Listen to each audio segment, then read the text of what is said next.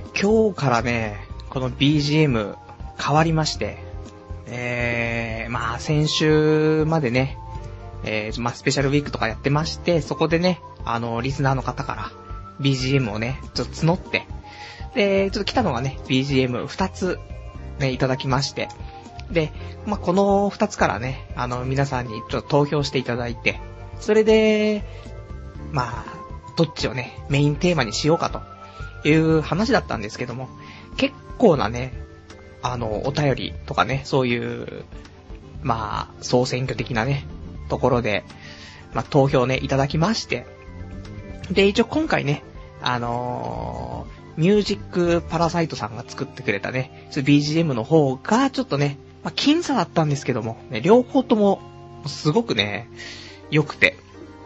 で、ただこれはね、ちょっと、まあ、投票でね、まあ民主主義の世の中ですからね。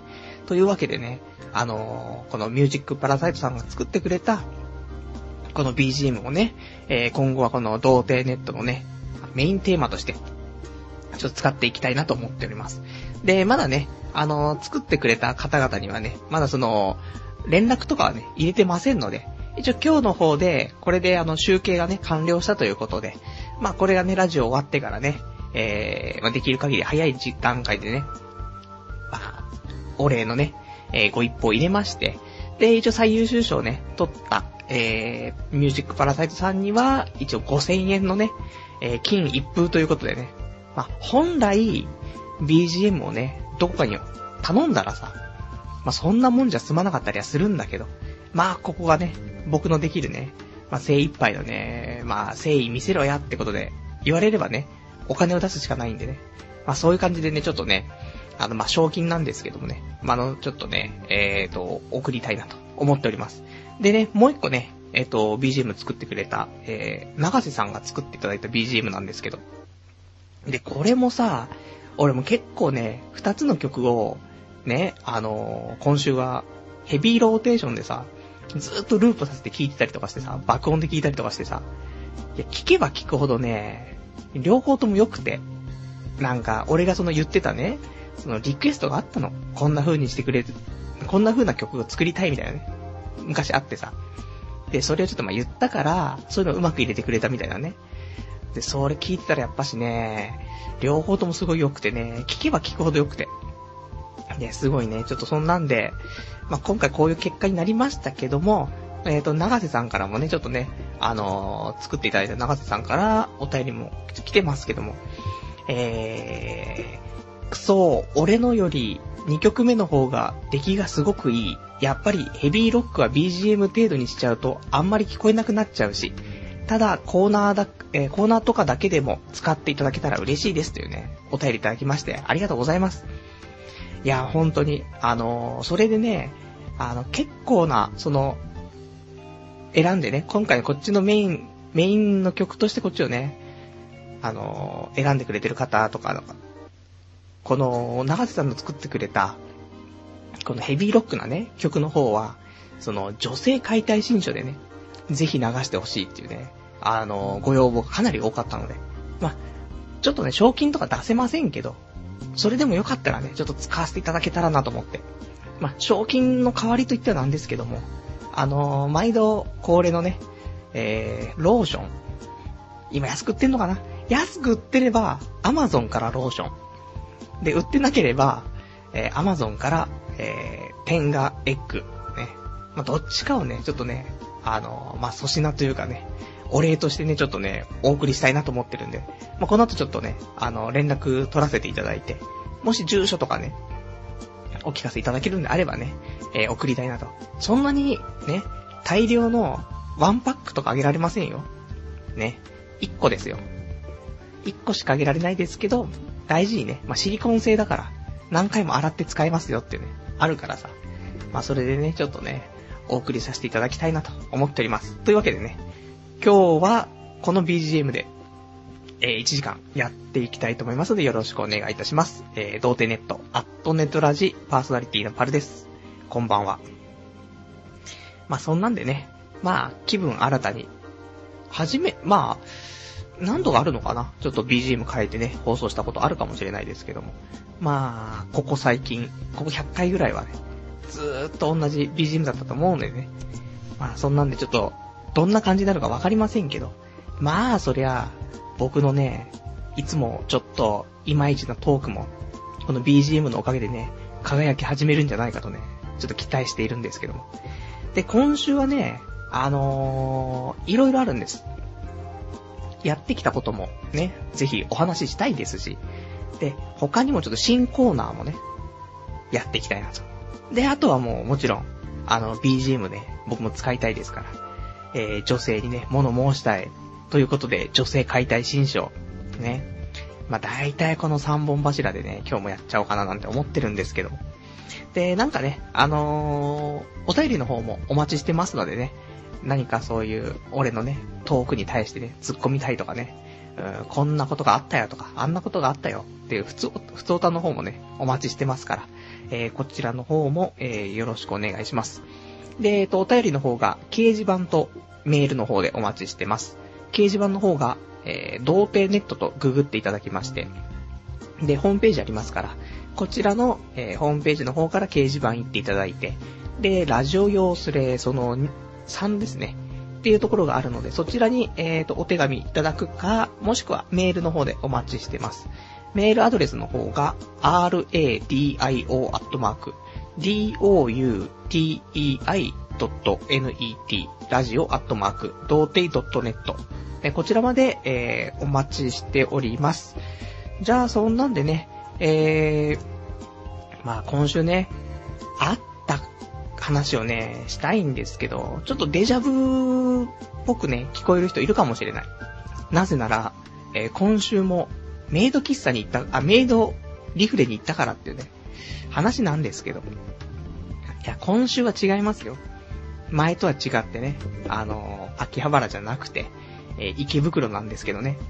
あのー、池袋にね、今週ちょっとまあ、いつも行ってる病院があってさ、で、病院行く用事があって、それで、池袋に行くからっていうことで、ね、それでメイドリフレに行くっていう。そういう流れだから、決してメイドリフレに行きたくて行きたくて池袋行ったわけじゃないからね。そこを勘違いしないでほしいっていうね。うん、そういう言い訳からまず入らせていただきたいんですけども。で、結構ね、その、まあその前回のね、えっ、ー、と、メイドリフレのお話、まあ秋葉原でね、してきまして。で、結構ね、まあ良かったんですよ。やっぱし、その、秋葉原っていうところはね、やっぱり そういうメッカですからね。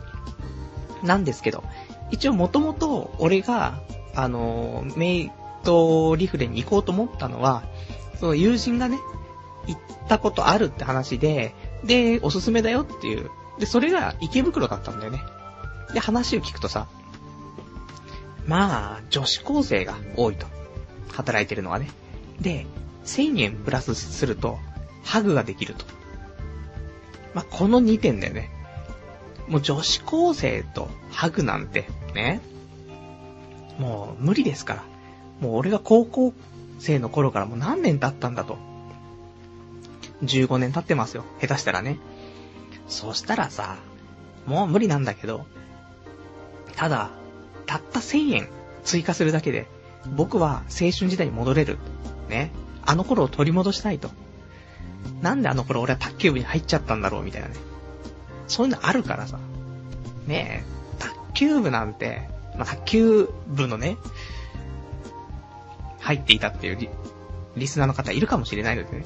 あんまり声を大きくは言えませんけど、ダメじゃん、やっぱし卓球って。いや、すごい好きだよ。好きなんだけど、人に言えないじゃんっていうの。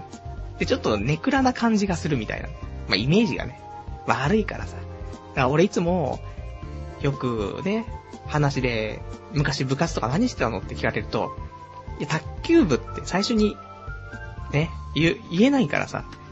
俺中学校1年生の頃、まあ1年ぐらいね、バスケ部だった頃があるから、バスケ部と、うん、あとちょっと卓球やってましたみたいな。全然卓球の方が歴長いんだけどね。むしろ小学校の頃からね、クラブでやってたみたいなんで。まあ、その辺は言わずね。高校の頃も副部長的なね、ところいましたけど、それも言わずみたいなね。そう。で、バスケをね、話して、スラムダンクの話に繋いで、みたいなね。うん、そんな風にちょっと逃げてましたけどね。でもそんなね、卓球。まあ、そんなね、いいんです、別に。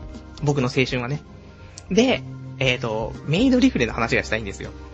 で、あのー、前にね、その友達が言っていたのが、えー、池袋はね、メイド学園リフレ部っていうところ行ったらしくて。で、まあ、女子高生がいて、ハグもできたと。ね、おすすめだよって言って。で、ちょっとホームページを見てね。まあ、ただ池袋ね、前にもちょっと言ったけど、まあ、写真が、ね、メイドさんの写真とかが、まあ、みんな同じ顔に見えるぐらいのメイクをしていると。でちょっとね、怖いんだよね。だけど、ね、いいんです。その、外の皮なんてどうだっていいんです。ね、中身は女子高生ですから。そんな関係ないんですよ。で、見ると、初回、ね、限定で、えっ、ー、と、お試しセットみたいになって、1890円で、だか20分みたいなのがあったから、もう全然これでいいじゃんと。これにプラスハグをね、お願いすれば、3000円以内で女子高生と触れ合ってハグができると。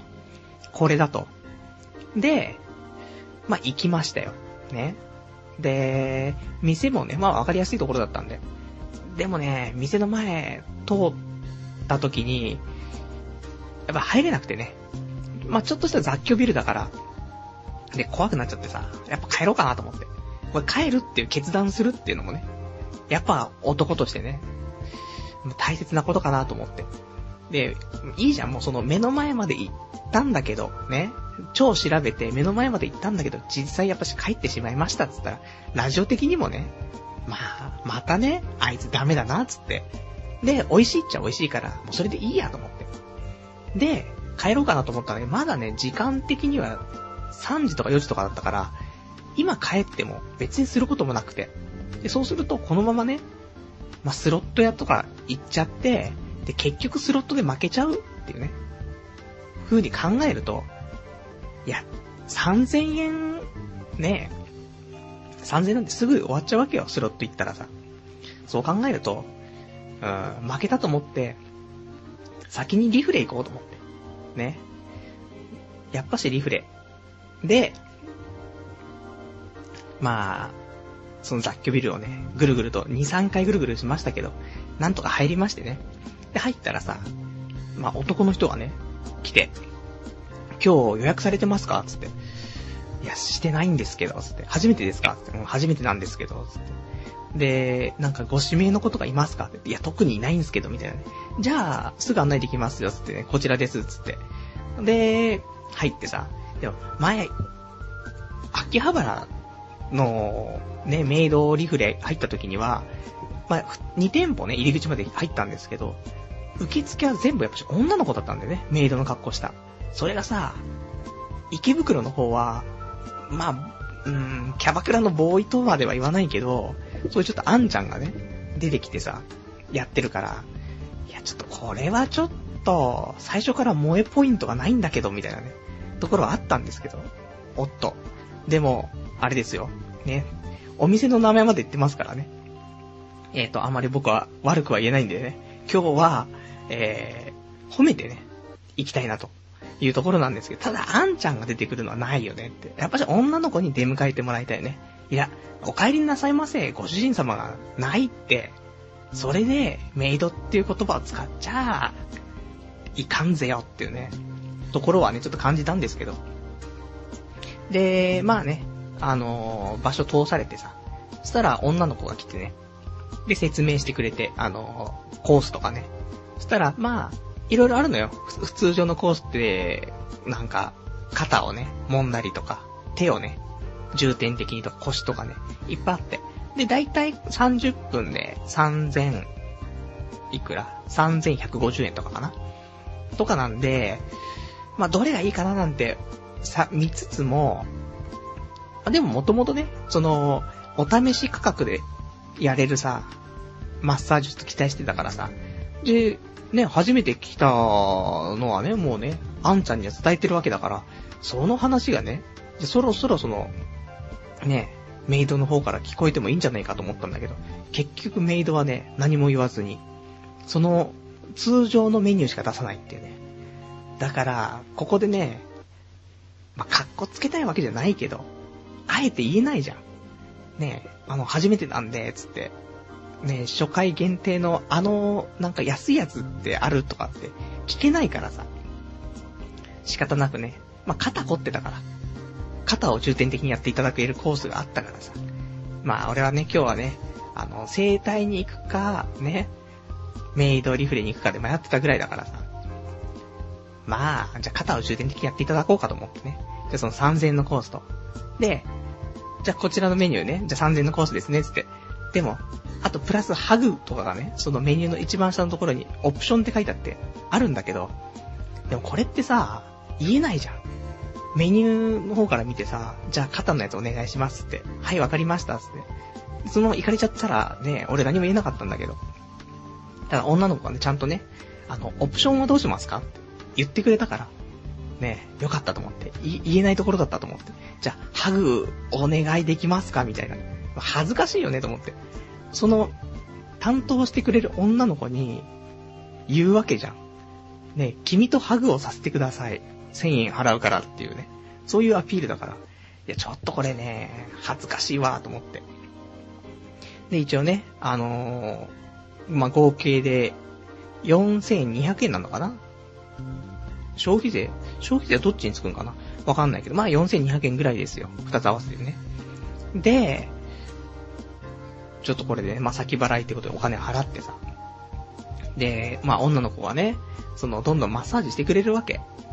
で、マッサージってさ、まあ言ったら、この、メイドってつくところで、マッサージがメインってことはないんだよね。やっぱしお話っていうかさ、メイドさんと楽しくっていうのがね、やっぱりコンセプトだから。とは言いつつもね、あの、がっつりね、ちょっとやっていただきましてね。で、つうかもう、メイドじゃないんだよね、実は。制服。うん。高校生みたいな制服を着ているね、女の子が、まあ、俺のね、手を取って、まず、ハンドリフレからね、始めてね。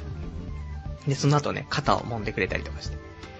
まあ、そんなね、お話をしている限りでは、まあ、女子高生らしいんだよね。まだね。なので、女子高生に手をね、触られ、肩を揉まれと。まあ、なかなかね、ない経験をしたんですけど、ただね、やっぱね、話が続かねえっていう、あの、その、普通の生態言ったらだよ。もちろん無言でさ、むしろ話しかけてきたらさ、お前話しかけてきてんじゃないぞと。ね。もっとお前のそのポテンシャルをすべてね、無言になって集中して俺の体をほぐせと。そういう風に思ってしまうわけよ。まあ、そんなのは美容室も一緒だよ。ね。もう、でも俺黙ってるから集中して髪の毛切ってくれと。俺の剥げ上がってる部分をどうにかうまく隠してくれと。だから、喋りませんよ。ね。でも、メイドきメイドのリフレはまた別じゃない。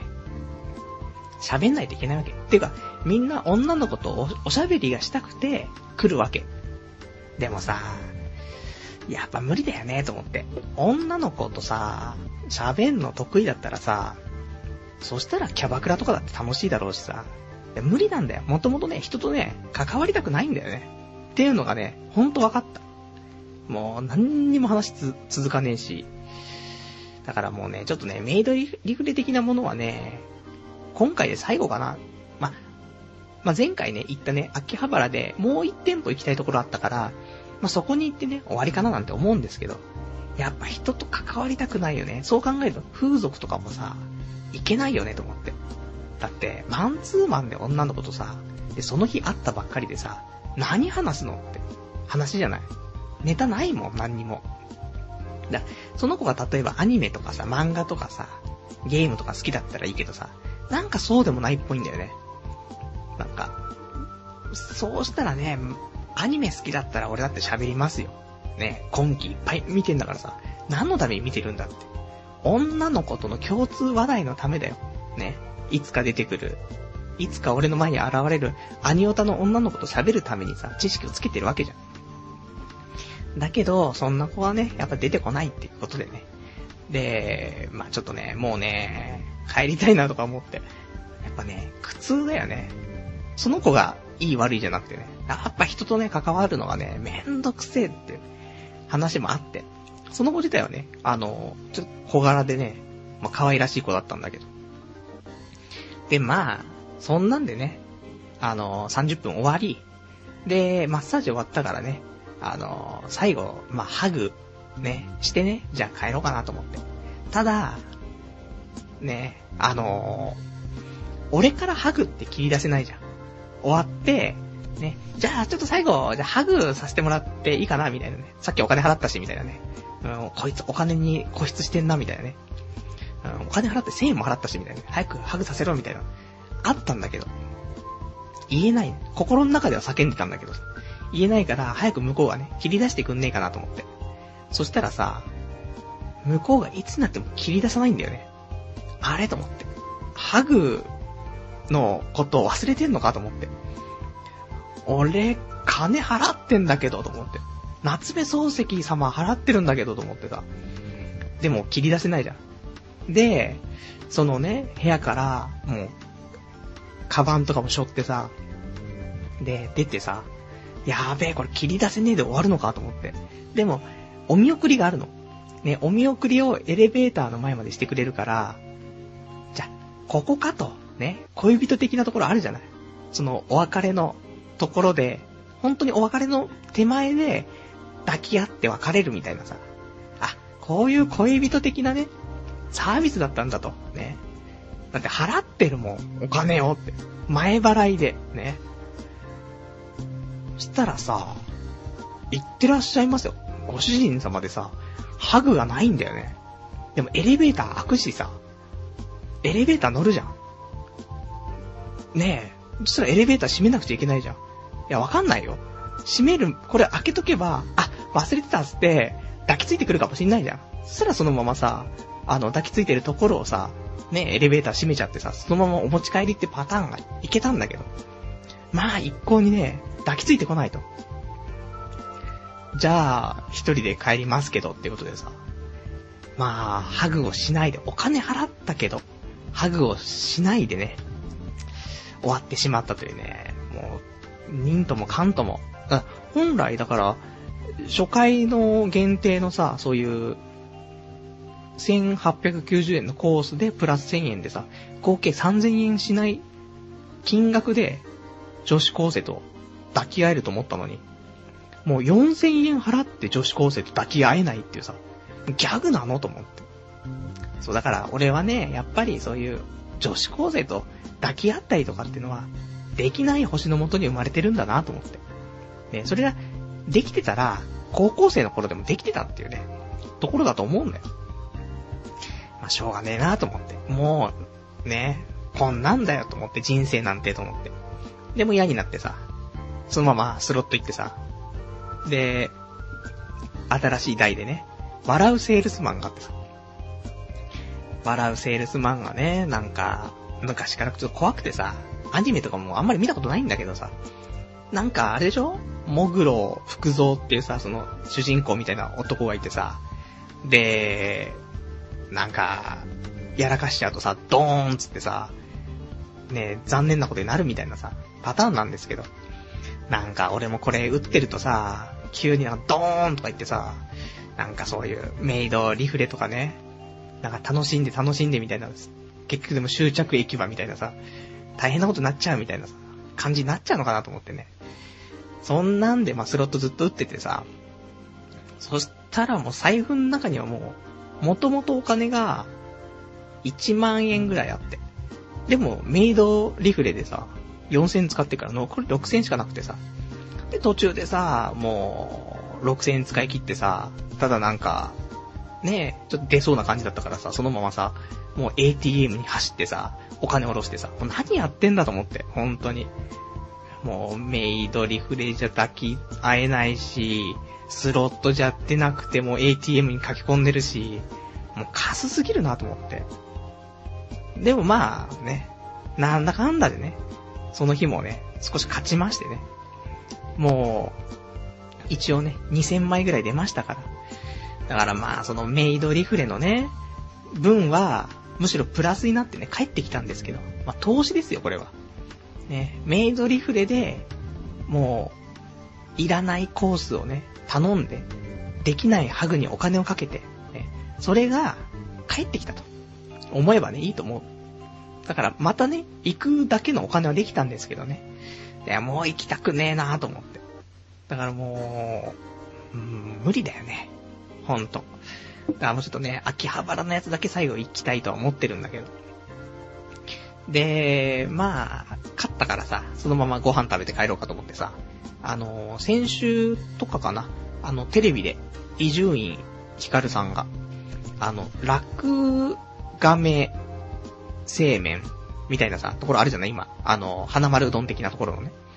で、そこの、あの、うどんね、まあ、食べてますよみたいなね、あの、話してたのがあって。まあ、前からラジオだよね、よく言ってたんだけど。で、そしたら落亀があったからさ、じゃあそこちょっと入ろうかなと思って。伊集院さんもよくね、その池袋のところ行くみたいな話があったからさ、もしかしたら会えるかななんて思ってね。そしたらまあ、そんないませんけど。で、まあ、看板見てね、どれ食おうかなと思って。ちょっと今ね、ダイエットしてんの。だから、あんまね、がっつりなんて食えないから、だから、なんかちょっとうまそうだね。とろ玉醤油うどんってあったからさ。じゃあこれ食べようと思って。で、大盛りとか食っちゃうとまた太っちゃうから。で、並盛りでいいやと思ってさ。で、とろ玉醤油うどんくださいってさ、その受付っていうかそういう人にね、女の人に言ったの。そしたらさ、途中でなんかもそもそって言って、俺に話しかけてくるから、よく聞こえなかったから、はいって言ったんだよね。そしたらさ、とろ玉醤油うどんじゃなくてさ、おろし醤油うどんが出てきてさ、で、あ、さっき、ね、もそもそって言ったのは、おろし醤油うどんでいいですか？って言ったんだと思って。でも俺これ、はいって言っちゃったしと思ってね。まあ、何も言えないよね。うん。全然、おろし醤油うどんなんて食いたくなかったのに。とろ玉醤油うどんが食いたかったのに、まあ、間違えてね、それで出されて、でも何も言えずに、えー、食べるしかないっていうね。もう、ほんと、だもうそんなうんざりなね、日々ですよ、ほんと。抱きつけない、ATM 駆け込む、ね。もう、注文と違うものを出される、何も言えないってね。そんな日々、送ってますけど、ね。これが正しい30歳。みんなこうだと思う。ね、今、希望にね、あの、輝いている高校生、中学生、大学生、いると思うけど、もう10年後はこれだから、ね。もう、言いたいことも言えない、こんな世の中じゃだよ。ね。だからね、もうね、ちょっと、まあ、こういうのは続くからね、一日でね。うん。こういうのは続いちゃうから、まあ、来週ぐらいからね、もう少し言いたいことをね、言いつつ、ね、お金を払って抱きつくと。ね。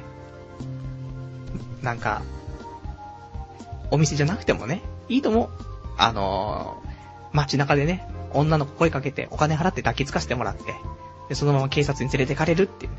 そういうのもありかななんて思いますからね。まあ、そんな、今週、ね、なんだこれやってね、話なんですけどね。はい。じゃあ、そんなんで、え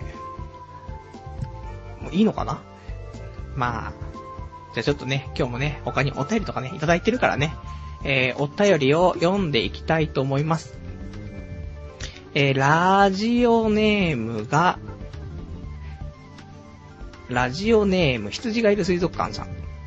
おー、いい感じだ。ラジオに合ってるってね、お便りいただきました。ありがとうございます。このね、BGM の話ですね。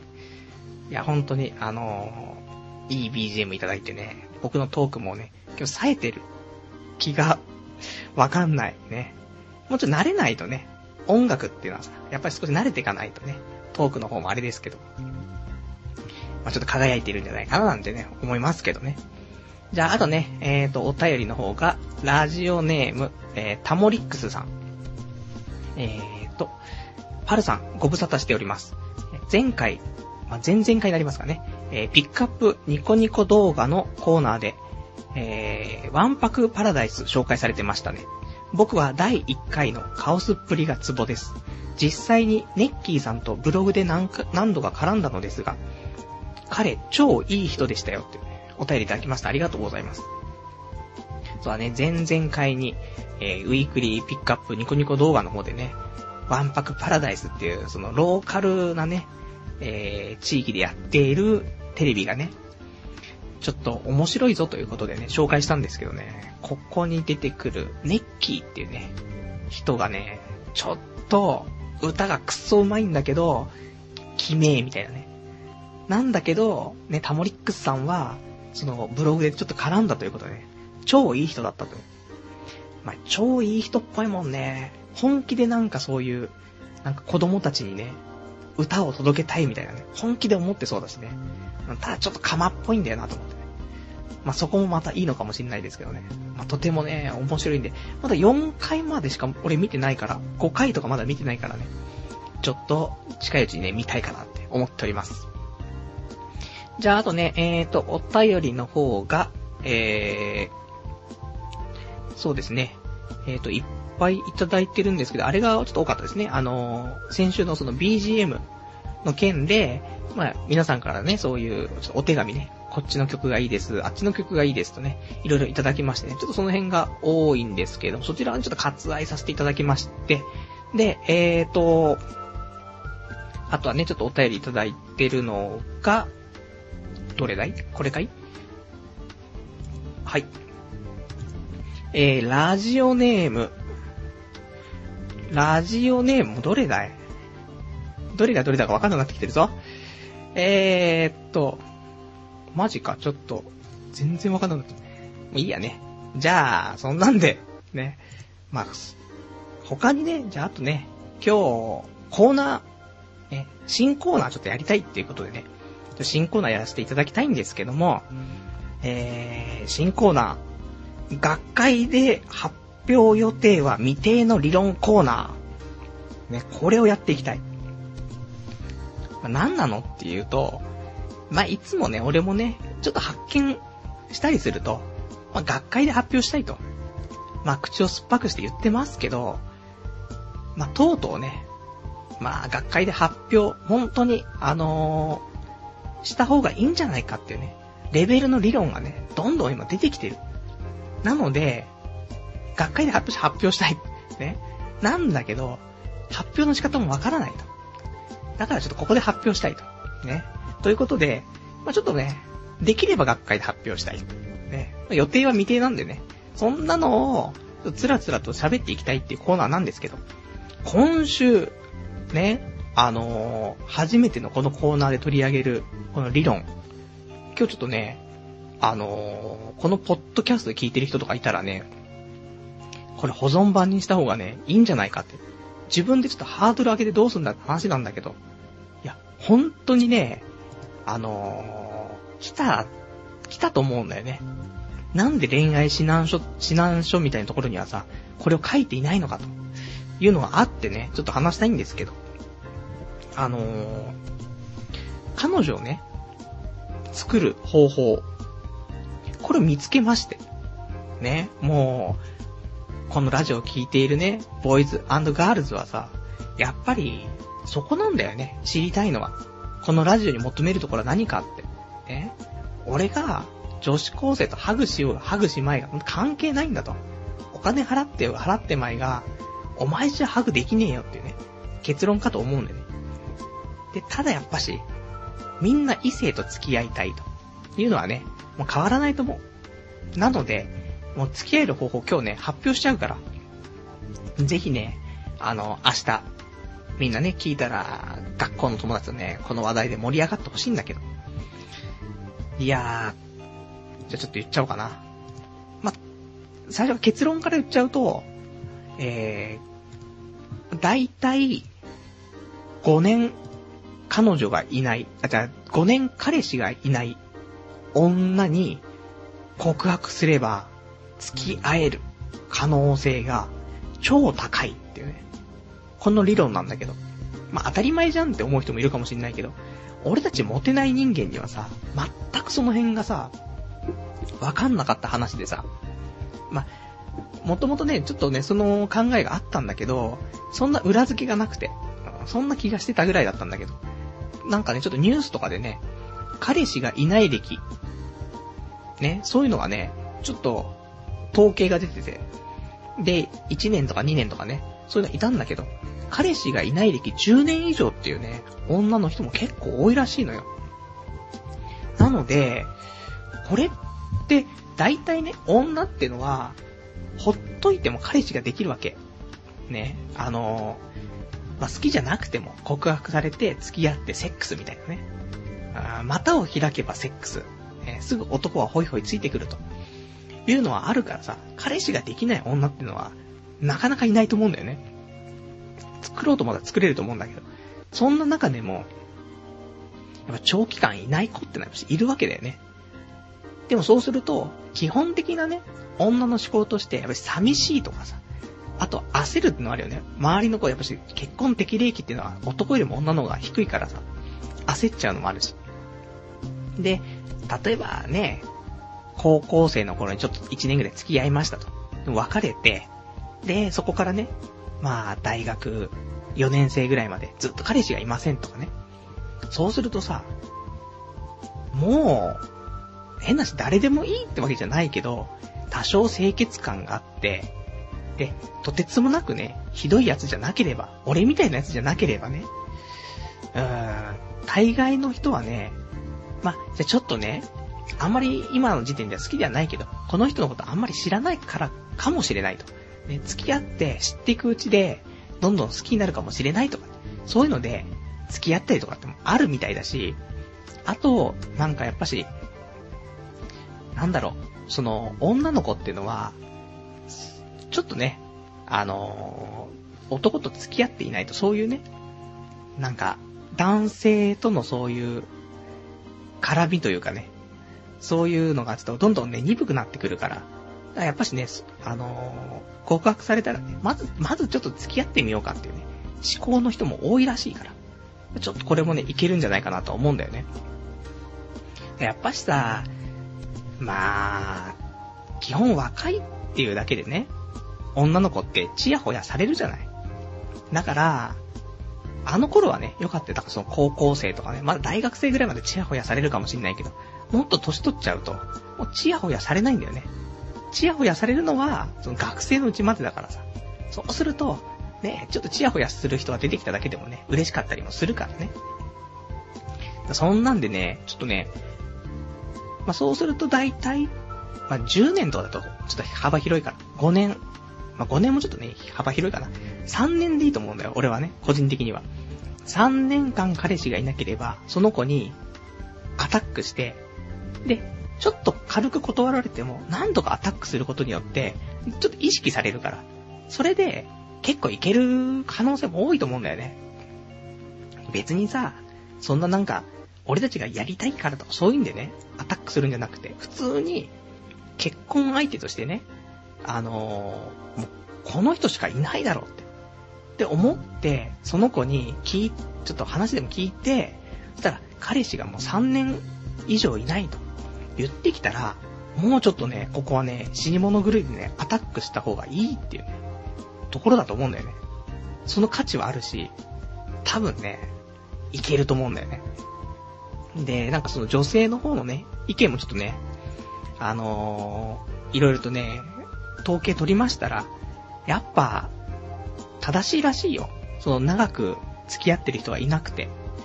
で、それで男の人からね、告白されたらね、っぱ意識しちゃって、で、結局好きになっちゃうと。逆に好きになっちゃうとね、いうところがあるらしいから。だからこの理論もね、ぜひね、使っていただきたいんだよね。だ若い子だと、まあね、中高生とかだとね、付き合って、それで別れてさ、で、何年と経ってないからさ、まあ、その、この理論使えませんけど、まあ、20代後半とかね、30代のね、そういう皆さんは、全然これ使える理論だと思うんでね、ぜひ使ってもらいたい。もう合コンとかあったら、まずね、質問タイムがあったらさ、第一声に、彼氏、ね、あのー、最後に付き合った彼氏、ね、あの、どのぐらい今彼氏いませんかと。ね。そういう話をして、何年何年って言うじゃん。まあ、女は見えっ張りだからね。そこでどうなるかわかんないけど、まあ、そこで見え張る女なんてのはさ、ただのメス豚ですからね。そんなのはいいですよ。他のやつとセックスしてりゃいいんですよ、そんな女はね。でも、俺たちがさ、じゃ理想とする女はちゃんとしてるから、そうすると、ちゃんと自分に正直にね、なって、まあ3年いませんと。ね、大学卒業と同時に別れてしまって、で、社会に出てからは縁がなくて、で、仕事でね、忙しくて、もうずっと彼氏がいないんです。3年間いないんです。と。ね。結婚してください。はいって言って、そのままお持ち帰りで、で、役、役所に行ってね、婚姻届出すっていう。流れが多分ね、ちょっと王道になってくるんじゃないかなと思うんだよね。だからちょっとね、これをね、みんなね、多分理論的には合ってると思うんだよね。だから、まあ、そんな理論、学会で発表したいんだけどっていうね、話なんだよね。今日ちょっとよくわかんないね。でもまあ、当たってる話だからこれもね。みんなちょっとぜひね、実践してもらって。うん。いいんじゃないかなって思っております。で、またね、あの、いろんな理論が、僕の頭の中でね、いっぱいね、今、どんどん出ては消え、出ては消えてますから。で、結局消えちゃってるんですけど、まあ、残ってるのもありますからね。で、学会で発表できるレベルのものがね、いくつかあるから、まあ、ちょっと来週もね、できると思うんだよね。だからね、この辺のね、ちょっとね、定着させたい。女性解体新書みたいにね、ちゃんと定着コーナーにしたいと思ってね、いますから、ちょっと期待していただきたいというね、ところでございます。じゃあね、えーと、ちょっとね、お便りの方をね、いくつかいただいてますので、えー、読んでいきたいと思います。ラジオネーム、えー、コラソンさん。えー、ラクガマ、ラクガメは、この前行ったら閉店してて食えなかった。今度食いたいなぁうどんをバドガールに持ってきてもらって、卵を割って欲しかったりするっていうね、お便りいただきましてありがとうございます。いやバドガールが卵割ったら、ちょっとなんかエロいよね。昔、なんだっけあのー、黄色いハンカチみたいな映画？なんだっけあれね。ラーメン屋のタンポポか。ね。タンポポとかっていう昔の映画がありましたけど、あれでね、なんか、卵だったりとか、なんか、エビ、なんだろうこれ、エビの生きたやつをなんかその、酒につけたりするとさ、エビって跳ねるじゃん。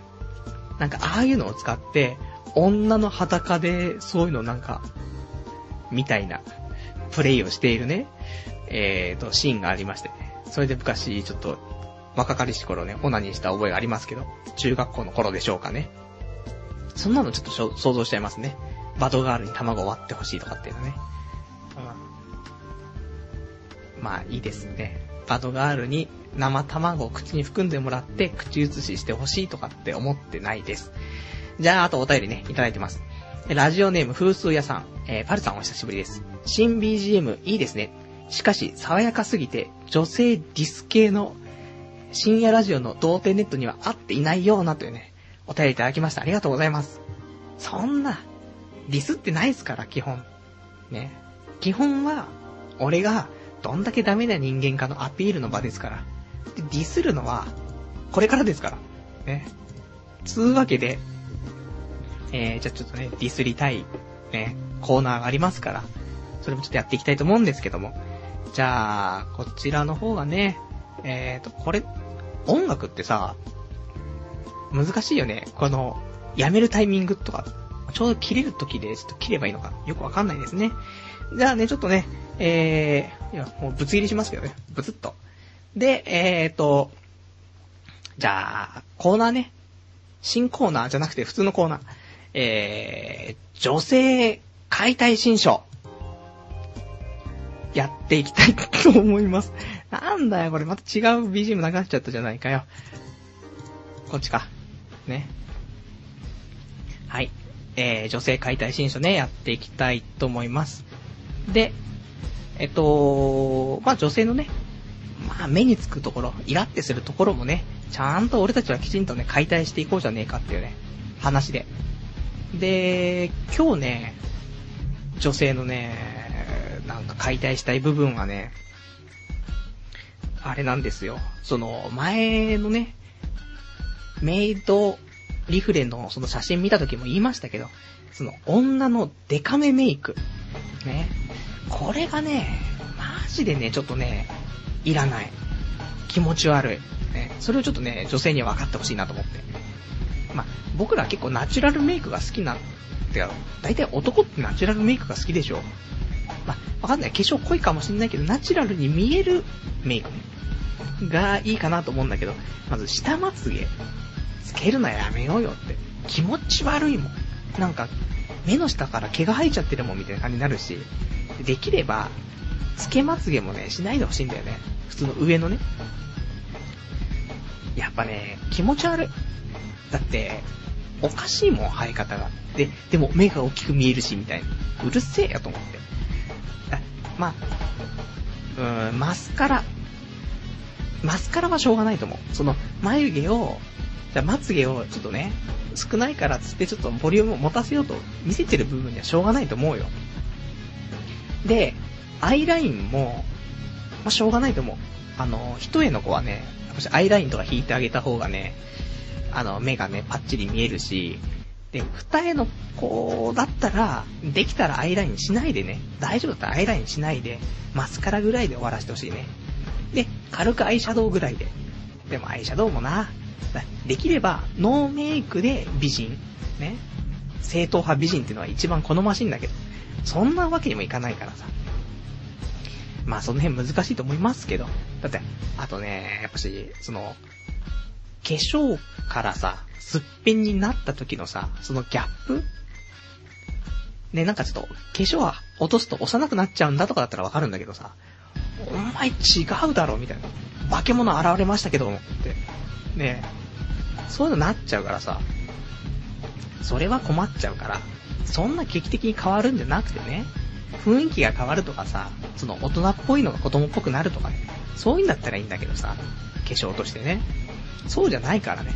お前、どんだけ目ちっちゃいんだよみたいなさ。ねえ、詐欺って言われてもね、おかしくないっていうレベルの子はたまにいるからさ。そういうのはね、ちょっと控えてほしいなって。ね、でも、ね、そんな、ひどいこと言わないでよっていう女の子もいるかもしんないけど、まあ、でも言ったらだよ。その、つけまつげなんてのは、男で言うカツラですよ。ね。だってつけてんだもん、髪の毛を。ね。まつげだって、足りないまつげをさ、増やそうと思ってつけてるんでしょ？別のところから持ってきたものをさ。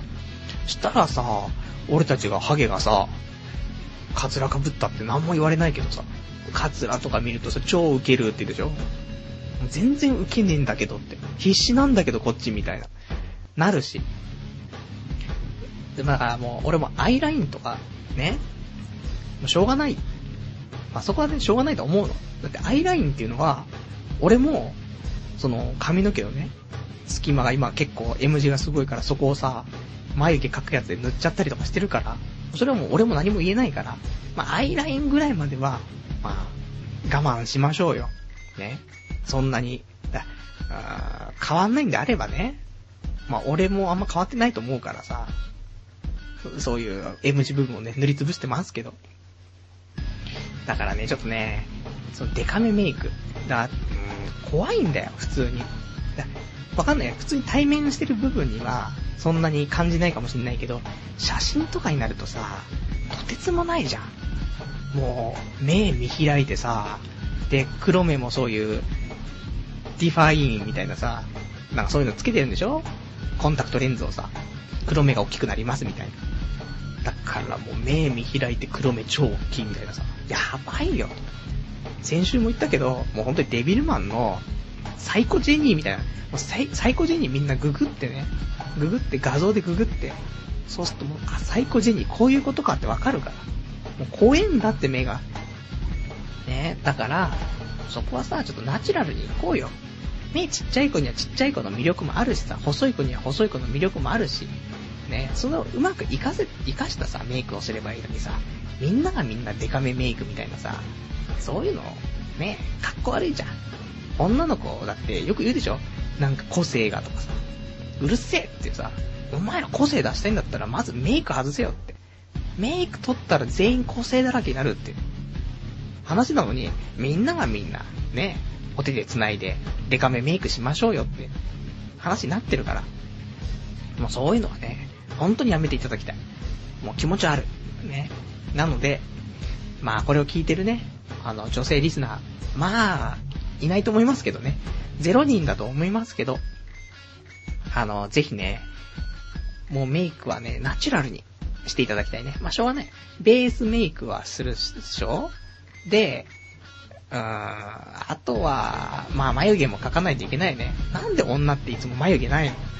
大体描くところ決まってんだから、その部分残してさ、なんていうの、抜いたりとかカットして、さ、生きてくればさ、そこの眉毛なくなるわけないじゃん。い、触ってねえんだから。なのにあいつらは、もうほとんど眉毛なくなるでしょ。能面みたいな顔になるでしょ。だからね、ま、眉毛も描かないといけないし。で、まつげに関しては、もうそんなんいいですよ。ね。だから、マスカラ、マスカラは上と下、あの、つけてもいいんでね。これ許可しますから。ね。で、ま、できればアイラインは、ま、ちょっと、服装に合わせてね、描いてもらって。あんまりしない方がいいと思うね。ギャップが激しいから。ね、アイラインは控えてもらって軽くアイシャドウで。で、チークは、ちょっと、まあしょうがないですね。入れていただいて。で、口紅はね、まあ血色、女の子って血色悪いもんね、顔ね。男も血色悪いですけど、なんとね、しょうがないよね。で、口紅塗ってもらって、で、また、うるうるリップが、またモテ、モテアイテムなんでしょ？ね。知らねえよって。愛されリップでどうのこうのとかいらねえみたいな話もあるんだけど。まあ、軽くグロスですか。ね。なんか、すごいサラダ油いっぱいなんか飲んできましたけど、何かみたいなさ、感じの、ね、まあ、唇を、唇をベタベタにしてもらってね。まあ、そんなぐらいでね、せめて終わらせてほしいね。それ以上はちょっと過剰なんでね。軽くやっていただきたい。ね。そんな風に思っておりますよ。ね。そんな、女のね、メイクにそんな口出してもしょうがないですけどね。じゃあ、えーと、あとね、ちょっとお便りいただいてます。ラジオネームコラソンさん。えー、解体新書の BGM が内容と融合しすぎてて、わろた、めっちゃ合いますね、というね、お便りいただきました。ありがとうございます。そうですね。この女性バッシングとこのね、ヘビーロックだね。で、このヘビーロックな中にちょっとコミカルもちょっと入れてもらってるから。ね結構、美味しいね。俺もちょっと、ひどいこと言ってる可能性もあるけど、女に対してね。で、この BGM がなんとかね、和らいでくれてるね。ありがたいと。ところであります。じゃあ、そんなんでね、えー、今日も、もう、結構喋ったということで、えー、お別れのコーナーね、行きたいと思います。えー、今日ね、えー、いただいていたけど、まだ読めてないお便りとか、あと、今日喋りたかったけどね、まだ喋れてないっていうお話を、ちょっとね、つらつらとやっていきたいとは思うんですけども。で、そうだね、今日はね、他喋りたかったことがね、いくつかありまして。えー、なんだっけな。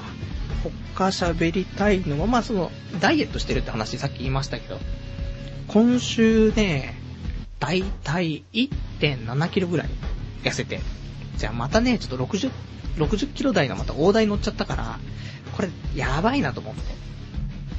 なんでね、ちょっとね、あのー、ダイエットしてますけど、結構難しいよね。何食ってもやっぱカロリー高いからさ、その辺を気にしつつね、食ってますけど。だから、まあ、来週ぐらいには、なんとかね、えー、6、まあ、合計でまあ、3キロぐらい痩せてね、57キロぐらいになってればなとは思うんだけどね。そろそろ疲れてきたよね。うん、やっぱダイエット、めんどくさい。ね。食いたいし。だって、こないだ、伊集院さんのラジオでね、カニチャーハンの店みたいな話をね、ちょっとしてて。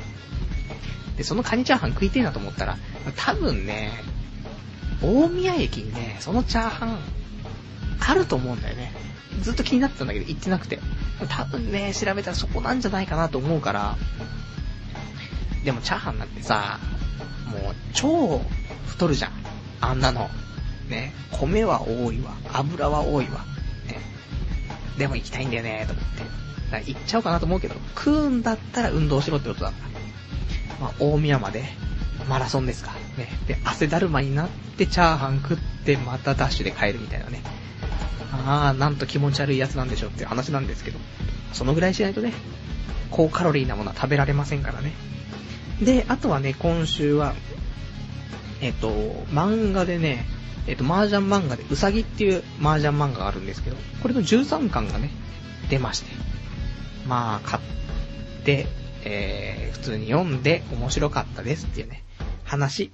で、えっ、と、あとはね、えっ、と、ゲームで、シュタインズゲート。で、これのね、Xbox のプラチナコレクションをね、えー、買いましてね、ちょっとやってますけど。まあ、個人的にはね、ゲームから入ったわけじゃなくて、アニメから入ってるから、で、もうそろそろ終盤だからね、アニメの方は。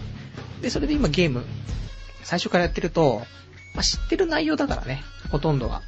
だからちょっと、眠くなっちゃうところあるんですけど、でもただね、まだ全然最初の導入部分しかやってないからね、これからかなとは思うんだけどね。まあ、シュタインズゲートは、アニメが本当にね、もう個人的にはだよ。今季一番なんで。だかちょっとね、ぜひ、今季、もうそろそろね、最終回入ってくるアニメもね、ちょこちょこ出てくると思うんですけど、結局ここまで来て、やっぱしね、1位が、シュタインズゲート、2位が、あの日見た花の名前を僕たちはまだ知らない。で、3位が、えー、タイガーバニー。まあ、この3つだよね、と思って。大体。俺最初の頃なんかずっと日常が面白いとか言ってたけど、あれごめん、嘘ね。あれ、そういうつもりで言ったのではないのでね。うん。あの、ちょっと民主党的な話になっちゃいますけど。なので、まあ面白いんだけどね。面白いんだけど、で博士とか可愛いんだけど、でもやっぱし人に勧められるようなね、アニメはどれですかって話になると、やっぱし今最初に挙げた3つがね、人に勧めてもね、いいんじゃないかなって思うような作品かなと思って。です。で、えっと、あとね、今週喋りたい話、いくつかあったんだけど、まあ、この辺もね、女性バッシングとかばっかりになっちゃうから、まあ、またね、次回のね、女性解体新書で喋っていってもいいのかななんて思うんでね。じゃあ、あとね、ちょっとお便りの方ね、読んで、そんなんで今日ね、終わりにしようかななんて思います。えー、そうですね。えー、ラジオネーム、えー、風数屋さん。BGM チェンジがあると一気にクオリティ上がりますねってね。あとね、えー、お別れのコーナーはこの BGM でやるんですかってね、お便りいただきましてありがとうございます。そうですね。BGM 変えるの忘れてましたね。お別れのコーナーまでヘビーな感じになっちゃいますけど。ねだからちょっと女性バッシングをちょっとしたかったんですけどね。まあ、ちょっとね、この辺うまく。昔、あの、俺がね、ちょっと有料のサイトでね、その、著作権フリーのね、BGM 一回買ったことあるんで、じゃそのね、BGM でも今度その、お別れのコーナーでも使おうかな。ね。そんなんでちょっとね、ちょこちょこといろんなね、コーナーごとに BGM 変えたりとかね、していけたらなと思いますからね。その辺もちょっと来週からお楽しみにということで。できればね、本当は、こういう、生放送は、BGM なしで、無音でやって、で、後でね、BGM をね、ポッドキャストで上げる前にさ、編集して、っていうのが一番ね、クオリティ的には上がるんだけどさ。でもそうするとね、生で聞いてる人はね、なんかちょっと、寂しいじゃない。俺の声だけだとさ、味気ないし、その、BGM あることで成り立っている俺のトークがあるじゃない、やっぱし。ないとただのね、なんか、どうしようもない話で終わっちゃいますから。ただ BGM が加わることで、ラジオに聞こえるってね、そういうマジックありますからね。なので、ちょっとね、その辺はね、まあ、どういう風にしていこうかはね、また来週からね、ちょっとやっていきたいと思うんですけど。じゃあ、そんな感じかな。ね、今日はもう本当に1時間、ジャストって感じでね、あの、終わりたいかなと思いますんでね。で、次回の放送が、えー、次いつですか ?6 月の、全然わかんないね。もうね、日にちの感覚がないんだよね。今の仕事してると。曜日の感覚はあるんだけどさ。えっ、ー、と、次回はね、6月の26日の日曜日。で、また23時からね、やっていきたいと思います。他ね、喋りたいこともいっぱいあったんだよね。あれだ。あのー、そろそろね、引っ越しを考えたいと。ね、だってもう今年もそろそろ半年終わっちゃうからさ、今年何したのってさ、何もしてないじゃん。メイドリフレに行ったぐらいしかね、今年してないから、これまずいからさ、そろそろ引っ越しして、で、あと転職ね。もう、派遣社員でね、ずっとやってるのまずいから。まお給料は、まあ、悪くはないけど、でもやっぱり、30歳としてはさ、もっと稼いでるよねって。やっぱりちょっと目指すところとしては、なんとか年収500万ぐらいまでは持っていかないと、ちょっと悲しいよねと思って。ね、まあ相当、今からか、今のこの俺の能力からすると、かなりの高みに行かないと500万なんて無理なんですけど、でもさ、もう新卒とかでさ、入ってさ、3年目ぐらいでさ、もうみんな500万とかもらうわけでしょねえ1年目350、2年目400、3年目500みたいなさ、なるんでしょねよく知りませんけど。そしたらね、と思うよね。なんでちょっとね、転職を考えているんです。で、も、派遣のね、仕事しながら、ちょっと暇な時があればね、リクナビネクスト開いちゃうみたいなね。そんな感じで生活してますからね。まあ、そんなこんなでね、まあ、そのうち、今年ね、まあ、後半は俺のね、転職活動がね、もしかしたらコーナーになるかもしれないですからね。しないかな。なんだかんだ言ってこのぬるま湯たまんないからね。だって、何もしてないもん、今。この派遣で働いて、で帰ってきて、ニコニコ見て、で、アニメ見て、ゲームして、で、気づけば朝 6, 6時になっててさ、じゃあ寝なくちゃ、つって。で、6時になって寝てさ、で、起きんの12時でさ、で、仕事行ってみたいな。超絶カスだからね、本当に。でも微妙にさ、まあ一人暮らしとはいえ、まあ派遣で、派遣の中では、お金結構いい方だからさ。ね、正社員の中ではもう、カスレベルかもしんないですけど、派遣の中じゃ結構ね、いい方だと思うんでね。そうするとさ、お金があるからやましい。ちょっとね、もう毎日のようにスロット行っちゃうし、仕事終わってスロット、休みの日スロット。で、もうちょっとね、面白いことないかなって思った時は、まあ、メイド絡みとかね、バドガール絡みのところ行っちゃうからさ。そんな生活をね、今年はずっとしてますからね。まあ楽しいんですけどね。ただこれだと、まあ未来が危ないよね。3年ぐらいさ、で3年5年、付き合ったことがいないって女の子が目の前に現れてもさ、そこで、ね、強気でいけない。ね。そんな男になってちゃまずいですから。そこはね、ちゃんと、あのー、強気でいけるぐらいのね、まあ、収入と、やっぱその辺から自信って湧いてきますからね。俺こんな仕事してるんだ、こんだけ稼いでるんだっていうね、ところが、やっぱし多少ね、男のね、そういう自信だったり、アイデンティティに繋がってきますから。まあ、その辺もね、ちゃんとね、やっていきたいなと思っておりますからね。まあ、どうなることやらなんですけど。じゃあそんな感じで、今日ちょっと、どうだったかな。ここ最近ね、毎週ちょっと調子が良かった時にね、今日よくわかんないんですけど、まあ、大丈夫でしょう。聞き直したらね、大丈夫なんじゃないかななんて、え思ってるんですけど。じゃあそんな感じでね、もう、長くやってもね、いいことないんでね、どんどん下り、下りますからね。じゃあ、そんな感じでね、今日も1時間ご視聴いただきましてありがとうございました。じゃあまたね、来週お会いいたしましょう。さようなら。